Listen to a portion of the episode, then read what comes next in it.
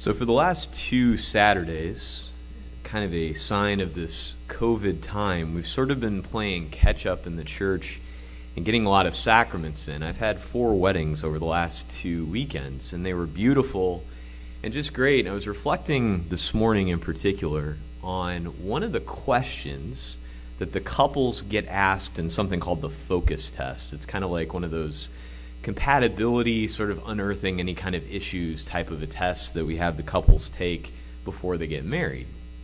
And one of the questions on it, and it's always kind of interesting to see the way that the couples react to it, is a statement where it's either agree or disagree and, or say you're undecided. And it's, I feel comfortable to be myself around my future spouse.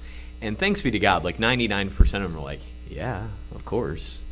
But you know, when you think about that, how important that is to be able to be yourself, you know, in front of your future spouse, in front of the people that you love the most, in front of you know those uh, that you love, that you want to be around.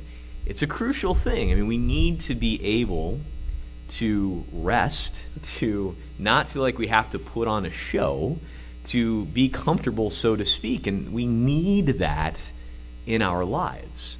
And of course, there is an opposite to that. And what is that? Well, it's being a hypocrite, right? And, and the word for hypocrite, I mean, it comes from the Greek for actor. You know, someone who is putting on a show, who's acting differently in different places.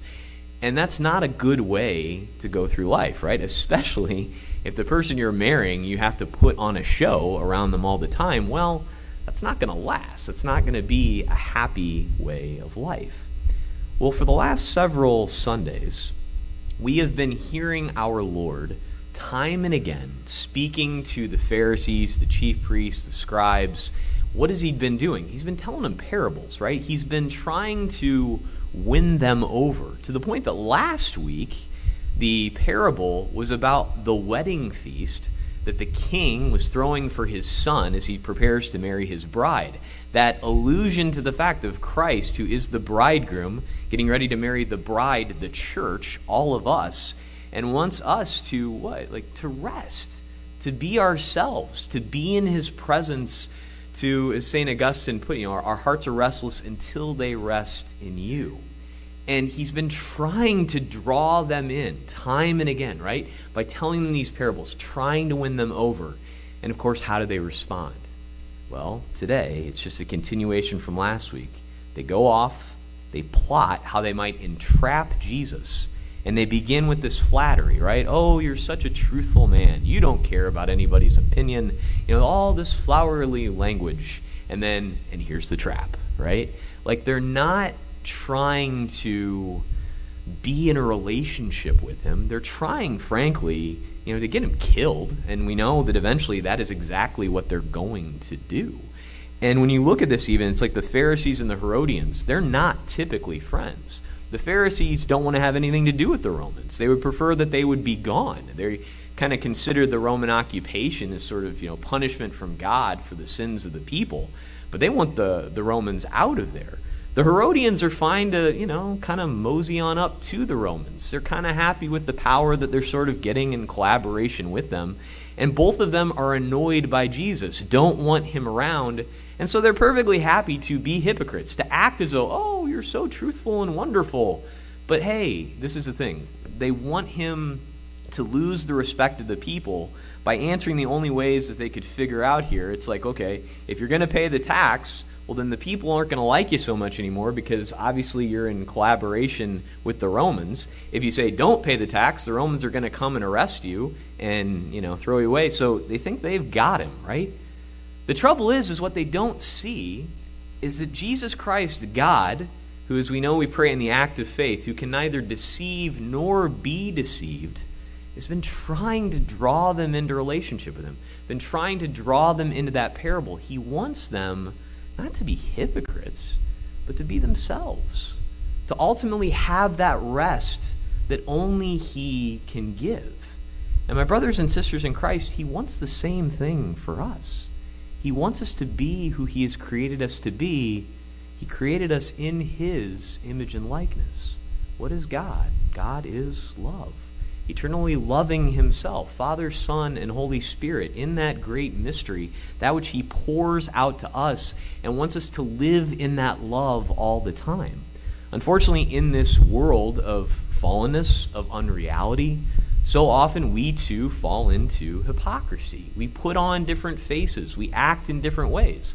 That's why at the beginning of the Mass and the Confiteor, we confess, you know, in my thoughts and in my words and what I've done and what I have failed to do, those ways in which I've been less than myself, less than that baptismal calling that I'm you know, ultimately called to be priest, prophet, and king, ultimately loving Him because it's in that that we find true rest, that we find ourselves, that we don't have to put on a show, but can rest in His presence.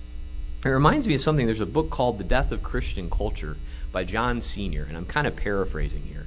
But he says one of the great problems that we've done in our houses is we've boxed up the most beautiful thing that we have, the most entertaining thing, and we've locked it away in the closet or the basement, namely the fire.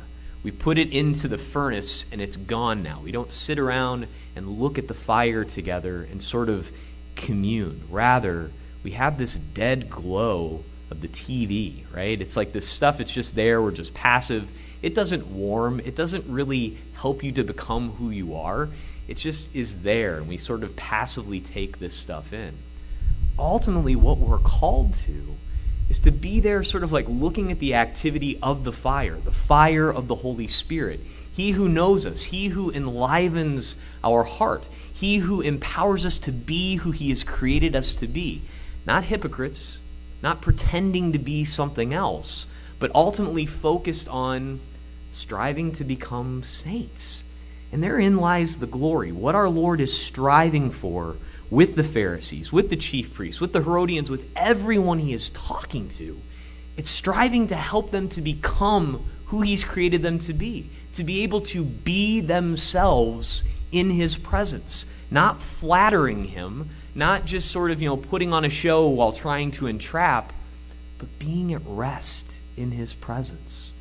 And ultimately, my brothers and sisters in Christ, that is what we are called onto, is that rest neither deceiving him nor being deceived by him, him who knows us better than we know ourselves. He wants us to be in that rest. And what a beautiful thing it is. In the same way that the couples, as they answer that question, I'm comfortable to be myself in the presence of my spouse. Well, of course. But ultimately, the good news for us is that's what we're called to for all eternity. That is what's most important. Our Lord wants us to be ourselves with Him for all eternity. And the thing is, yes, we have to organize society. We have politics, right? They are important. And he says, you know, render unto Caesar what is Caesar's. But first, render unto God what is God's. And that is your very self. He's given you yourself, created you in his image and likeness. We're called to be at rest in him in love with Him, overcoming the sins in Him, and then to let that inform everything else. Not to go out there and be deceptive, to say one thing and to mean another, to be personally opposed to something, but then to advocate it in another way. We cannot do that. We're called not to be hypocrites, but to be at rest in Him. He who is the truth, He who loves us and therein lies the beautiful thing. We're not called to sit in front of the TV, right? To know that so much of it is not reality. To put away the TV and to sit in front of the fire. But I would say even deeper than just the fire in the house that goes into the furnace that John Senior laments, but the fire of the love of our Lord. We see it bursting forth from his sacred heart. It bursts forth from the tabernacle. It bursts forth from the altar that Christ is present, burning away the sins to help us to be who He has called us to be. It's so much better than just the mere winning in this world that eventually passes away most of the like homily preps and things I've been doing this week and looking at were almost all about the first reading and Cyrus. I mean, it's important stuff, and it's from Isaiah, and it's incredible. And Cyrus was the king of Persia and was super important 2,500 years ago. But if I don't tell you about him right now, how many of you actually knew who Cyrus was already, right? Um, I think that's an important point. Why? Because he was like the most powerful man in the world 2,500 years ago. Now we don't really know his name. But he had an important role to play. He is loved by God. God willing, he's in heaven now with all of the angels and saints. Why? Because, well, God used him and he cooperated.